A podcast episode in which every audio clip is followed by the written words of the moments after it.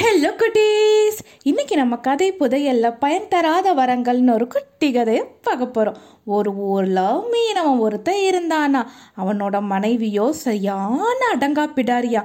மனைவி என்ன சொன்னாலும் அடங்கி போயிடுவானா? அவளோட மூக்கு ரொம்ப சப்பையா இருந்ததா? மற்றவங்கள மாதிரி நமக்கு மூக்கில்லையேன்னு வருத்தப்பட்டாலாம் வழக்கம் போல மீன் பிடிக்க போனானா அந்த மீனவன். வலைய கடலுக்குள்ளார வீசினா. ரொம்ப நேரம் காத்துட்டு இருந்தானா. ஆனா தூண்டில்ல எந்த மீனும் சிக்கவே இல்லையா. திடீர்னு தூண்டில் மிதவையில் அசைவு ஏற்பட்டுதான் ஏய் மீன் சிக்கிக்கிச்சு அப்படின்னு மகிழ்ச்சியில தூண்டில இழுத்தானா. பல வண்ணங்களை உடைய அழகான மீன் ஒன்று துடித்தபடியே கரைக்கு வந்ததாம் ஆ எவ்வளவு அழகான மீன். இப்படிப்பட்ட மீனை நான் பார்த்ததே இல்லையே. எப்படியோ இதை வித்தா நல்ல விலைக்கு போகும்னு ரொம்ப சந்தோஷப்பட்டானா. மீனவனே தூண்டில் முள் குத்தியதுனால வலித்தாங்க. இருக்க உனக்கு இறக்கமே இல்லையா? என்னை விட்டுடு என்னை விட்டுடு அப்படின்னு ஒரு குரல் கேட்டுதான்.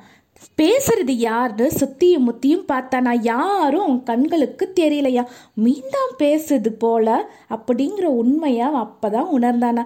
துடிச்சிட்டு இருந்த மீனை பார்த்து சொன்னானா மீன் பிடிக்கிறது என்னோட குலத்தொழில். இறக்கம் பார்த்தா நான் எப்படி உயிர் வாழ முடியும்? அப்படிங்கிற கேள்வியை கேட்டானா. மீனவனே என்னை விட்டுடு. அதுக்கு நன்றியா? நான் உனக்கு மூணு ஆசைகளை நிறைவேற்றி வைக்கிறேன். வீட்டுக்கு போய் உன்னோட மூணு ஆசைகளை சொல்ல. அது எப்படிப்பட்ட ஆசையாக இருந்தாலும் உனக்கு கட்டாயம் நிறைவேறும். அப்படின்னு மீன் சொல்லுச்சான் அவனுக்கு ஒரே ஆச்சரியமாக போயிடுச்சா. நீ சொல்கிறது உண்மைதானா? அப்படின்னு கேட்டானா. நான் ஒரு தேவதை ஒரு முனிவரோட சாபத்தால் மீனாக மாறிட்டேன். என்ன நீ கடலில் விட்டுட்டேன்னா உன்னோட ஆசைகள் மூணும் நிறைவேறும் அப்படின்னு அந்த மீன் சொல்லுச்சான் தூண்டில்ல இருந்த மீனை கடலுக்குள்ளார விட்டானா. அவனுக்கு நன்றி சொன்ன மீன் கடலுக்குள்ளார மறைஞ்சு போச்சான் மகிழ்ச்சியோட வீட்டுக்கு வந்த அவன் மனைவி கிட்ட நடந்ததை எல்லாம் சொன்னானா. அப்படியா? அப்படின்னு வியப்பாக கேட்டாலா அந்த மீனவனோட மனைவி. முதல் வரமாக எதை கேட்கலாம்? ஆ நம்ம குடிசையை பெரிய மாளிகையாக மாற்றட்டுமா அப்படின்னு அவன் சொன்னானா. உடனே அவன் கோபமாக சொன்னாலாம் நான் ஒருத்தி இருக்கிறது உங்கள் கண்ணுக்கே தெரியாதா? என்னை பற்றி கொஞ்சமாச்சும் நீங்கள் கவலைப்படுறீங்களா?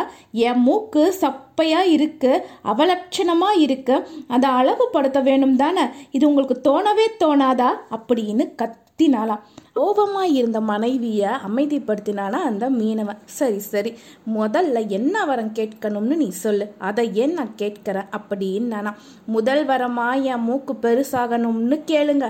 நான் அழகி ஆயிடுவேன். மீதி ரெண்டு வரங்களை பற்றி நம்ம அப்புறம் யோசிப்போம் அப்படின்னு சொன்னாலாம் முதல் வரமாக என் மனைவியோட மூக்கு பெருசாகணும்னு கேட்டானா. அவ்வளவுதான்.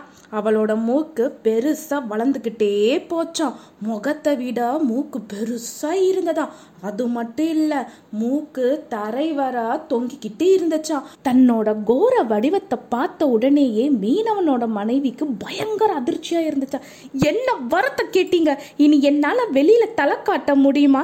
என் பெரிய மூக்கு போகட்டும் அப்படின்னு ரெண்டாவது வரத்தை கேளுங்க கேளுங்க அப்படின்னு கோவமா கத்துனாலாம் உடனே அந்த மீனவன் நடுங்கிக்கிட்டே என் மனைவியுடைய பெரிய மூக்கு போகட்டும் அப்படின்னு சொன்னானா சொன்ன உடனேயே நிமிஷத்துல அவன் மனைவியோட மூக்கு மாயமா மறைஞ்சு போயிடுச்சான் கண்ணாடியில திரும்பவும் முகத்தை பார்த்தாலாம் அச்சோ எனக்கு மூக்கில்லை எனக்கு மூக்கில்லை அப்படின்னு இன்னும் கோபமாக கத்துறதுக்கு ஆரம்பித்தாலும் முன்னையாச்சும் எனக்கு சப்ப மூக்கு இருந்துச்சு.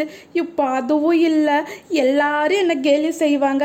எப்படி நான் வெளியே போவேன் என்ன வரம் வாங்கிட்டு வந்தீங்க? என் பழைய மூக்கே எனக்கு திரும்பி வேணும். அப்படின்னு கேளுங்க போங்க அப்படின்னு திரும்பவும் கோபமாக கத்துனாலாம் என் மனைவியுடைய பழைய மூக்கு வர வேண்டும் அப்படின்னு மூணாவதா வரத்தை கேட்டானா அந்த மீனவன்.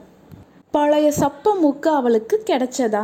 ச்சே மூணு வரங்களையும் நம்ம பரபரப்பால வீணாக்கிட்டோமே அப்படின்னு ரெண்டு பேருமே ரொம்ப வருத்தப்பட்டாங்களாம் இந்த கதையோட கருத்து என்னன்னா நிதானமே பிரதானம். அதாவது அவசரப்பட்டு நம்ம எந்த முடிவையும் எடுக்கக்கூடாது. ஒரு தடவைக்கு நூறு தடவை யோசிச்சு தான் ஒரு முடிவை எடுக்கணும். அதே மாதிரி நம்ம பேசுகிற வார்த்தையை யோசிச்சு தான் பேசணும். இந்த கதை உங்களுக்கு பிடிச்சிருந்ததா குட்டீஸ்? பாய்